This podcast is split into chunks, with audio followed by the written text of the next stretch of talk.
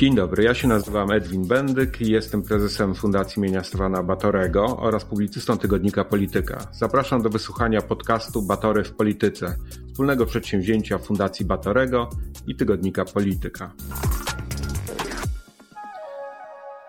Dziś gościmy Klementynę Suchanow, aktywistkę ogólnopolskiego strajku kobiet, jedną z twarzy ostatnich no, protestów trwających od 22 października, ale także badaczkę, pisarkę, znawczynię Witolda Gombrowicza, autorkę znakomitej biografii y, Gombrowicza, Gombrowicz ja geniusz. Ostatnio wydała Klementyna Suchanow książkę To jest wojna, kobiety, fundamentaliści i nowe średniowiecze, więc pewno wielu z Państwa zna Klementynę również z, z, z, tych, z tych pól aktywności, ale dziś głównie chcemy oczywiście rozmawiać o tym, co wszystkich y, interesuje, o tym, co, co dzieje się od 22 października i na ulicach, i w mediach, y, więc już zaraz do tego dojdę, a teraz jeszcze tylko przywitam się i dobry wieczór, Klementyno. Dobry wieczór.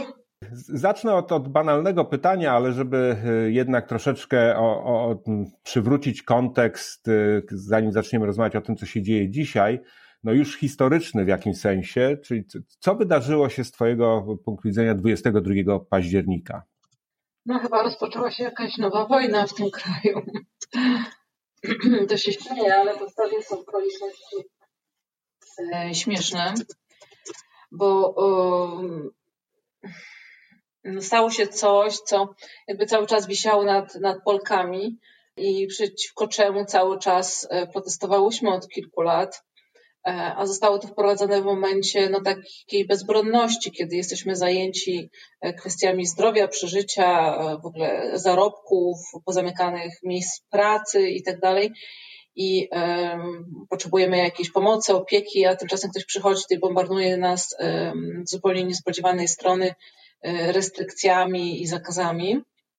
Więc to było takie bardzo haniebne zachowanie rządu w momencie, kiedy obywatelki, obywatele potrzebują wsparcia z ich strony. No i jak się okazało, rozpoczęło to zupełny proces gnicia partii rządzącej, rozpoczęło to proces spadku ich notowań, E, spadku później w związku z represjami policyjnymi również zaufania do policji, czyli tak jakby e, wszystko to, o czym wiedzieliśmy już w ostatnich latach, że mm, na przykład mamy nielegalne instytucje działające w kraju, jak Trybunał Konstytucyjny, które będą powodowały po prostu straszne problemy, bo nie będzie wiadomo, jak je traktować, jak rozstrzygać pewne sprawy, że to się wszystko zacznie w pewnym momencie kumulować i komplikować to to wszystko właśnie teraz wypłynęło na wierzch, naraz, jeszcze właśnie w takim bardzo e, bezbronnym momencie. I, e, i, i to, co wisiało, to, co te jakieś takie frustracje, które w ludziach się zbierały, z jednej strony nauczycieli, e, uczniów, no, z różnych stref i właściwie klas społecznych,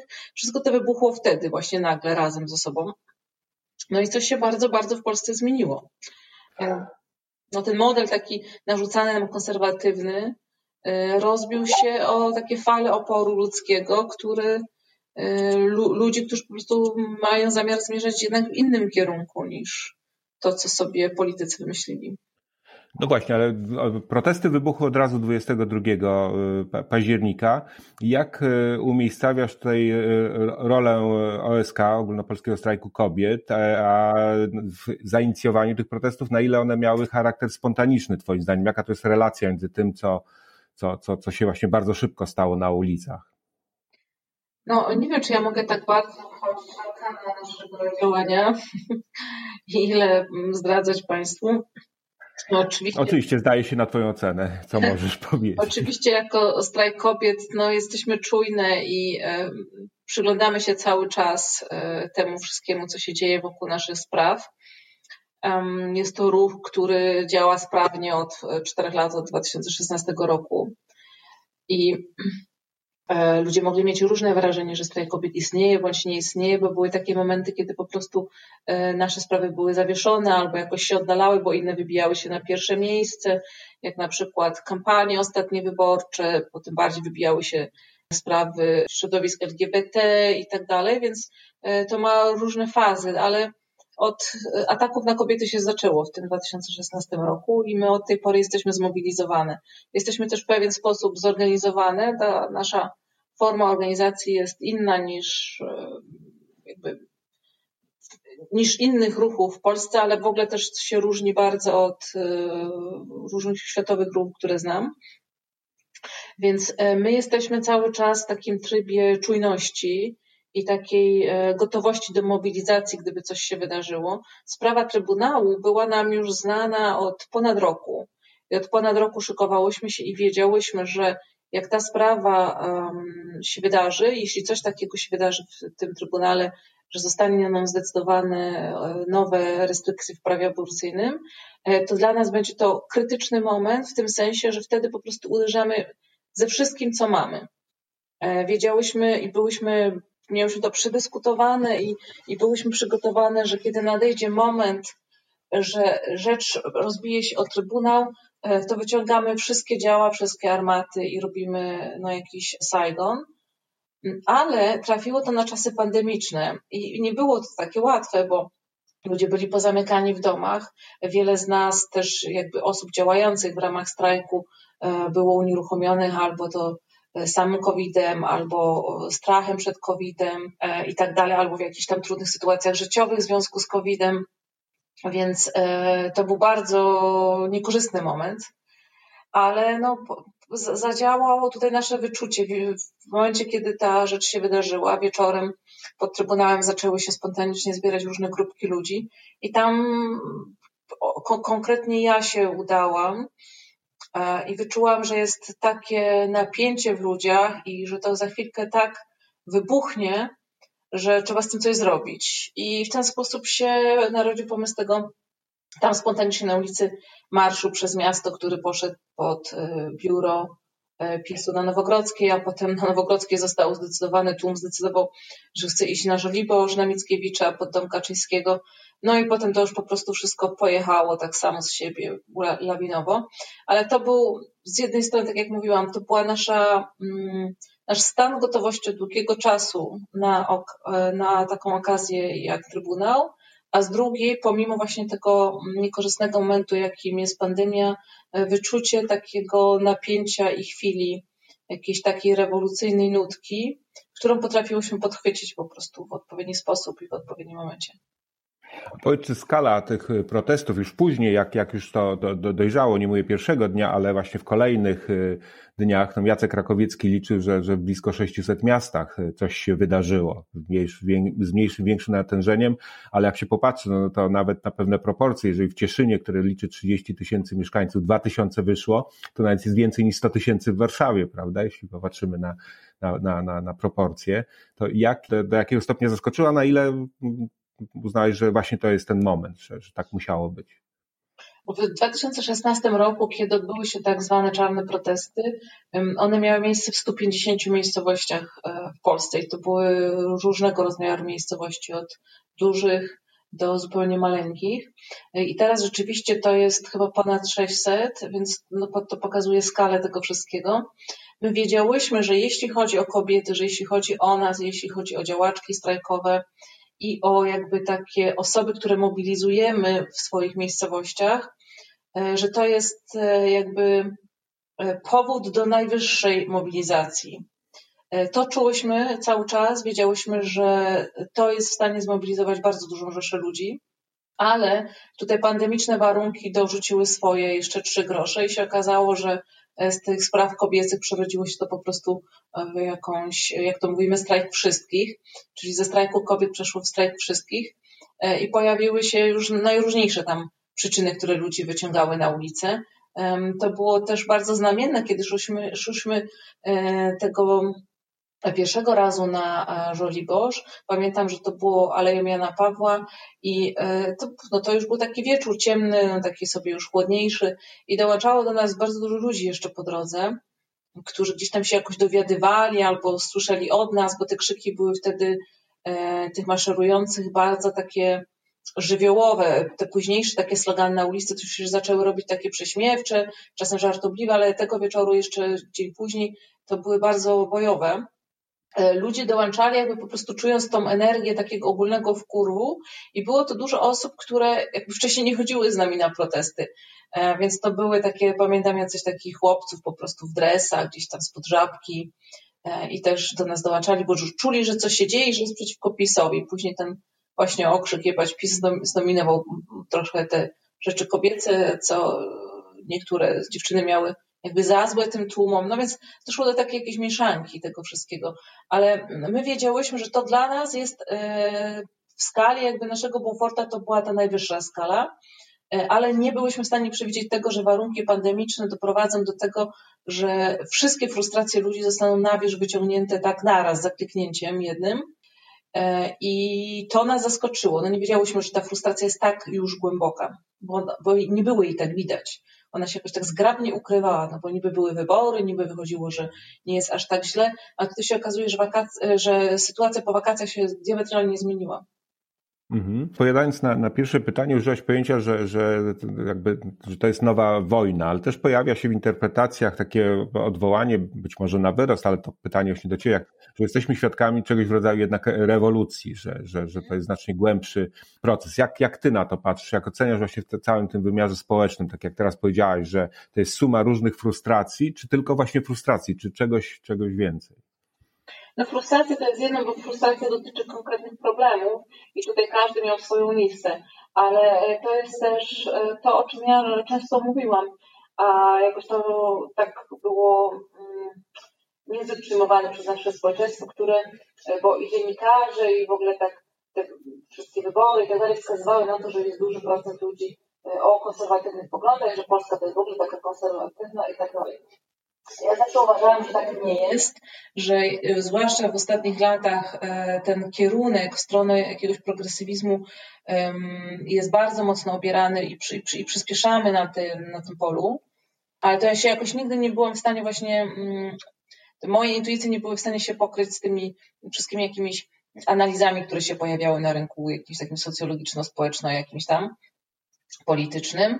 E, I tu właśnie się okazało, że, że coś pękło i że to była ta granica, że za tymi różnymi jakimiś tam pozornymi takimi, e, nie wiem, e, rzeczami, jak te wyniki głosowania, w których PiS wychodził dobrze, nie chodziło tak bardzo o konserwatywne wartości, tylko widocznie o coś innego, bo społeczeństwo jako takie, no, żyje tak jak żyje, no, nikt nie zamierza wracać do średniowiecza i nikt sobie nie, jakby nie układa życia wedle takich średniowiecznych, jakichś hierarchicznych i bardzo jakichś religijnych, restrykcyjnie religijnych warunków. Wręcz przeciwnie. Rozwodów jest coraz więcej, ludzie żyją w ogóle na i jakby kiedyś jak się to mówiło kocią łapę, to to było takie pejoratywne i konkubinat słowo było pejoratywne, a teraz jest to po prostu norma. No i to społeczeństwo się po prostu bardzo modernizuje, pomimo tego, że ten PiS jest, a, a właściwie nawet w związku z tym, że PiS jest, tym bardziej radykalnie ta modernizacja postępuje. I to właśnie teraz wyszło. To teraz właśnie wyszło, zwłaszcza z tą, tą siłą takich e, młodych głosów. W jakim momencie jesteśmy teraz po 28 listopada, no 28 dzień y, odzyskania praw, czy uzyskania praw wyborczych przez kobiety w Polsce, który ogłosiłyście jako, no jako ten, y, ponieważ niepodległość jest kobietą, Rzeczpospolita jest kobietą, no jako właściwe święto niepodległości, bo to 11 listopada został przejęty tak, przez, przez prawicę i, i kiboli. Minął, minął 28 listopada, gdzie jesteśmy teraz, jeśli chodzi o rozwój tego ruchu i, i realizację też też celów które, mm, i postulatów, które, które postawiłyście? Nie wiem, gdzie jesteśmy dokładnie, bo jeszcze nie znam całej osi czasu. Nie wiem, ile jest jeszcze przed nami, więc trudno mi to ocenić, bo to mogą być, może się coś zdarzyć w ciągu dwóch tygodni, bo to różnie e, w historii bywa, a może być, że to zajmie nam pół roku albo jeszcze kilka lat.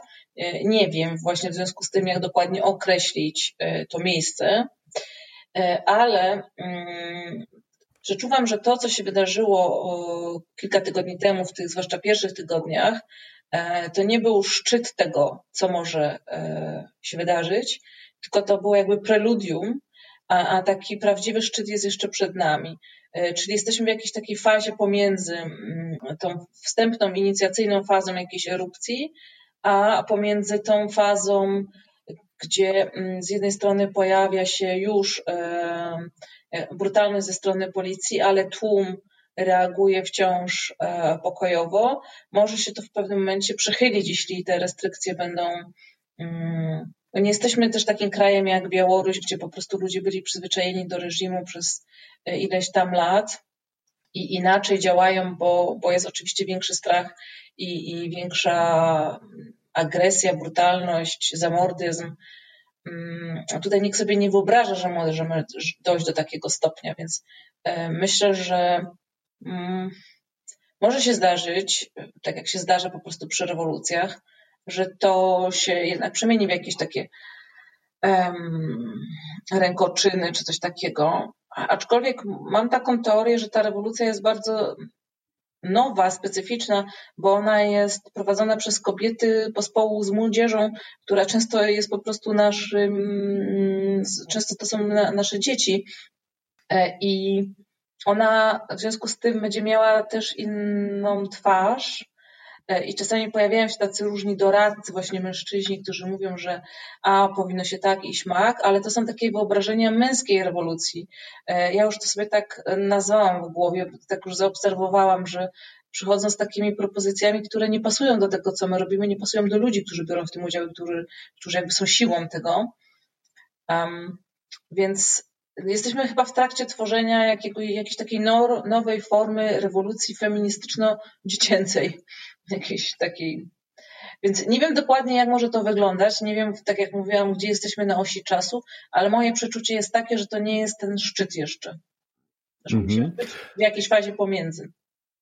A jak oceniasz zachowanie innych aktorów przestrzeni publicznej w stosunku do Was i w ogóle do zrozumienia tego, co się dzieje? No myślę tu od mediów po, po, po sferę polityczną, po, poza rządem, no też opozycję, prawda, organizacje inne społeczne. Jak, jak tutaj, czy, czy jakieś sojusze się naturalne tworzą, czy jak, jak się plasujecie w tym, tej, tej konstelacji? Ja nie wiem, czy my specjalnie potrzebujemy jakichś takich e, wielkich sojuszy, bo naszą siłą są ludzie i jeśli się spojrzy po ulicach, dzisiaj był na przykład e, taki rosyjski mm, dziennikarz i mówił, że jest oszołomiony tym, że ten znak strzałki albo jakieś takie inne symbole strajkowe są po prostu wszędzie. On jest tutaj drugi dzień dopiero i że jeszcze nigdy nie widział, żeby protesty miały taką tak szeroką modę po prostu wytworzoną w ciągu krótkiego czasu w społeczeństwie.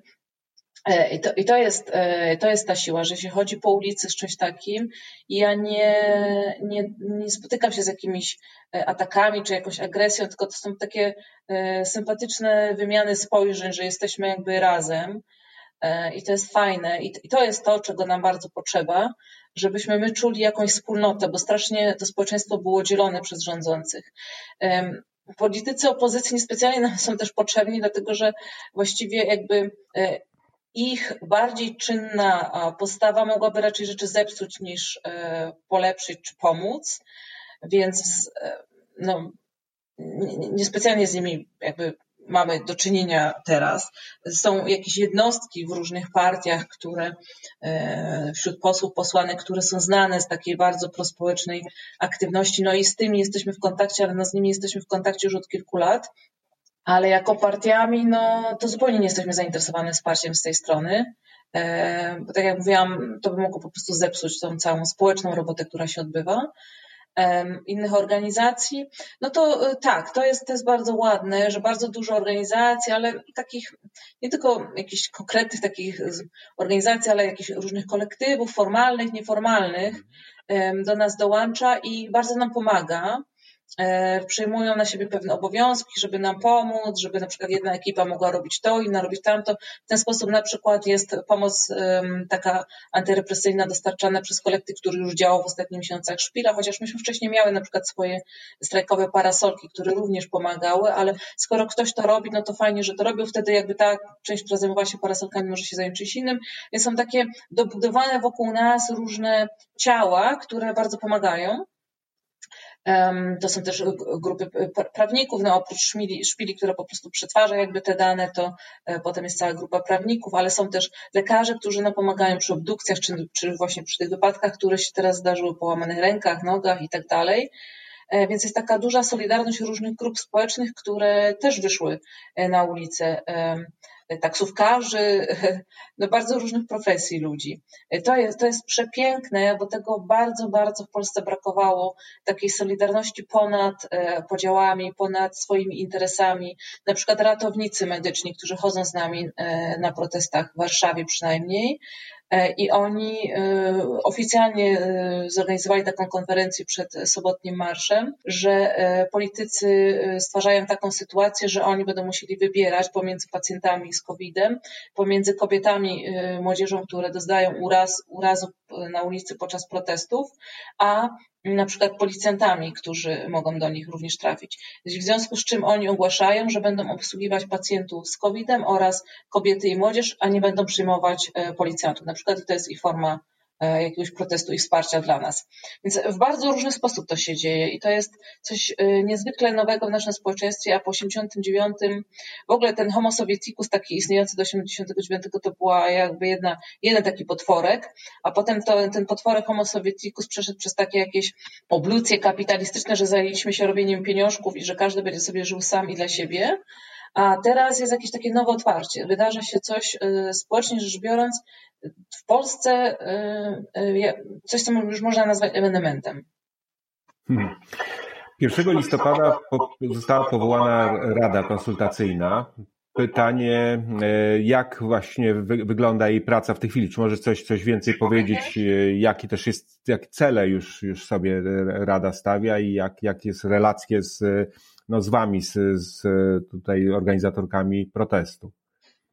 E, Rada to był pomysł na to, żeby poradzić sobie z tym, e, co się na ulicy dzieje, z tym gniewem ludzkim, e, bo widziałyśmy, że to wykracza ten gniew poza to nasze pole zainteresowania praw kobiet i nie byłyśmy ekspertkami w tych tematach, i, a jednocześnie poczułyśmy, że powinnyśmy jako odpowiedzialne i jako jakoś zorganizowane jednostki spróbować przynajmniej sprostać temu, żeby mm, te głosy ludzi przekazać gdzieś dalej i żeby to tak jakby nie przepadło.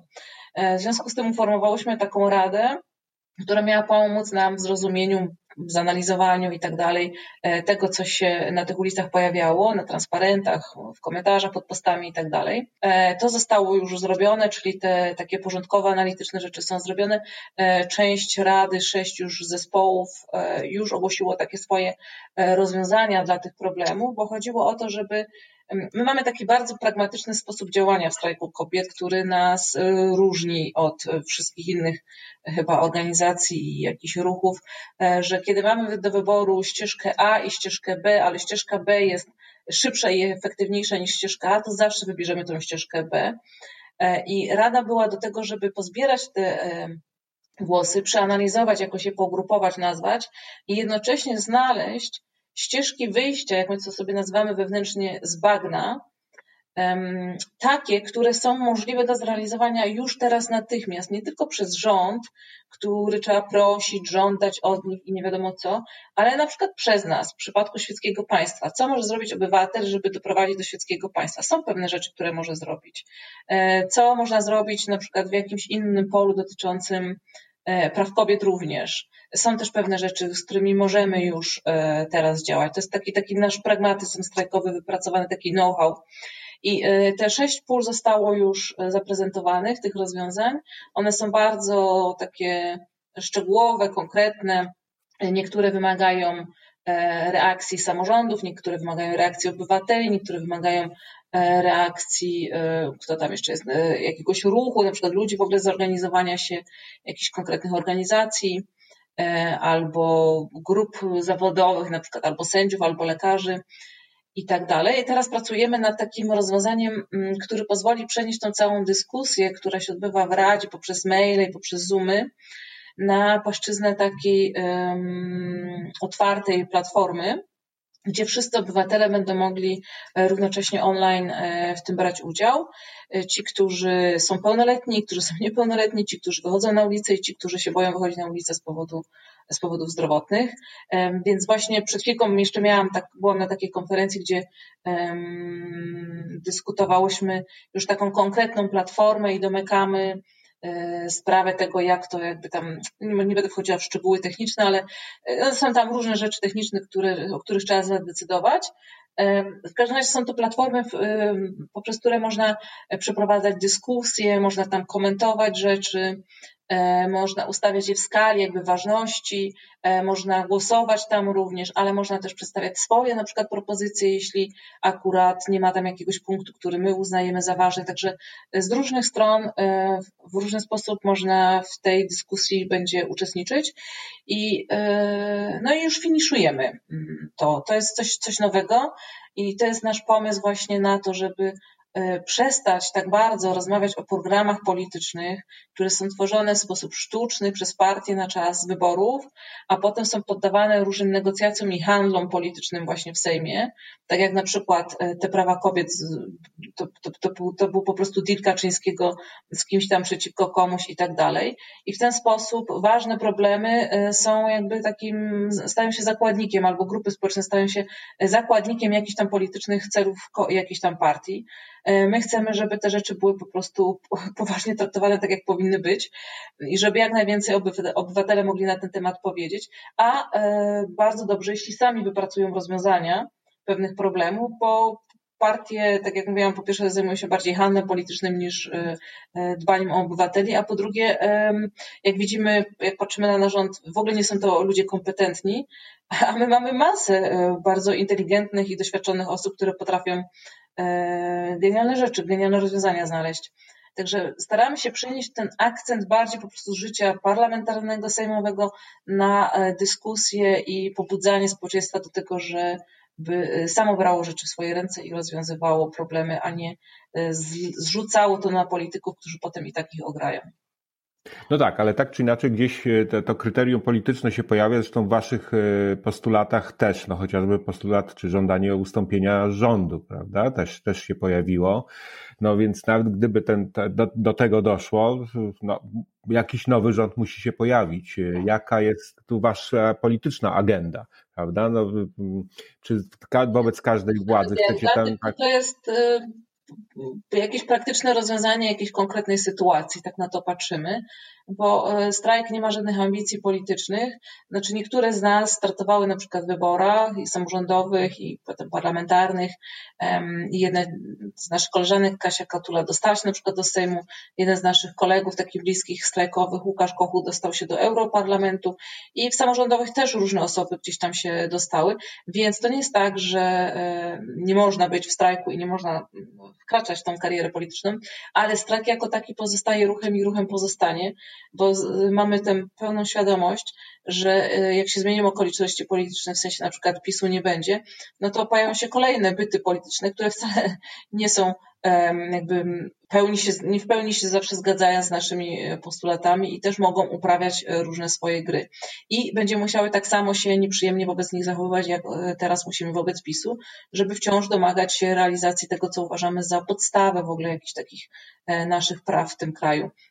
Więc My nie myślimy o tym, że jak PiSu, PiSu nie będzie, to że ojejku, teraz musimy zagospodarować scenę polityczną, na przykład przekształcić się w partię, e, tylko uważamy, że można to rozwiązać inaczej. Można po prostu jak najwięcej e, tego, co jest związane z władzą, oddać ludziom, na przykład poprzez takie partycypacyjne platformy, gdzie można dużo rzeczy załatwiać z obywatelami w bezpośrednim kontakcie.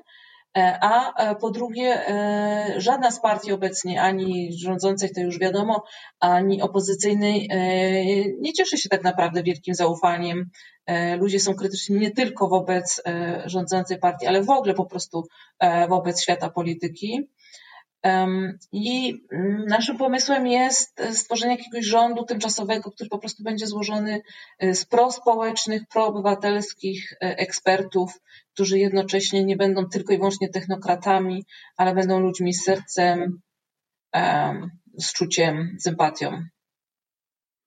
I ostatnie już pytanie, na ile, w jaki sposób e, chcecie tutaj jakby rozwijać działalność, no w związku też z przewidywanym naturalnym dla każdej takiej dynamiki no, z maleniem intensywności obecności na ulicy. No oczywiście ona może wrócić, być bardziej intensywna, jeżeli rząd wymyśli kolejne rzeczy, prawda, które, które będą no, zwiększać irytację ludzi, ale przy, przy takim jakby lekkiej deeskalacji można się spodziewać, że, że trudno będzie utrzymać ciągłą energię mm, takiej mobilizacji prawda, ulicznej, a, a jak sama wspomniałaś, no tutaj wiele się ujawniło nie, niezwykle interesujących i, i, i, i środowisk, i, i osób, i, i tak dalej. Jak, jak czy, czy myślicie podtrzymywać ich w ciągłej takiej gotowości, ale niekoniecznie przez obecność na ulicy?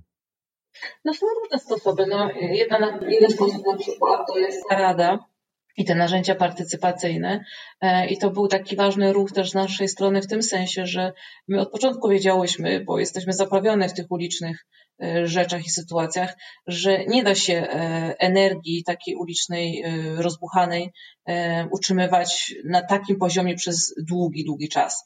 To są po prostu pewne momenty i że trzeba tych ludzi zagospodarować, tą energię zagospodarować też w jakieś pozytywne rozwiązania. Dlatego ta rada jest właśnie takim polem, gdzie stwarzamy merytoryczną dyskusję, gdzie można się angażować, tworząc e, pozytywne jakieś sposoby naprawy e, tego państwa. E, więc to jest jedno z takich pól. Ulica jest drugim polem ale są jeszcze później inne działania, które można przedsięwziąć. Nie, nie, nie o wszystkim tam będę może opowiadać, ale jeśli chodzi o te działania uliczne, to też mamy różne pomysły akurat y, kreatywności nam nie brakuje i teraz w przyszłym, tygodniu, w przyszłym tygodniu już się pojawią takie nowe formy. Przynajmniej jeśli chodzi o Warszawę, one pewnie też y, mogą być przekopiowane, są łatwe do zastosowania też w innych miejscach, więc będziemy tworzyć takie nowe formy. Tak jak mówiłam, to jest rewolucja kobiet i młodzieży, w związku z czym te pomysły i te formy są takie bardziej nasze, no jakby zgodne z naszym temperamentem i, i jakimś takim pomyślunkiem, sposobem na życie.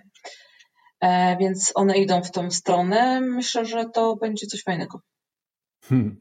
Dziękuję za rozmowę. Gościem dzisiejszego, gościnią dzisiejszego podcastu była Klementyna Suchanów, aktywistka ogólnopolskiego strajku e, kobiet. Dziękuję bardzo. Dziękuję również. Do widzenia.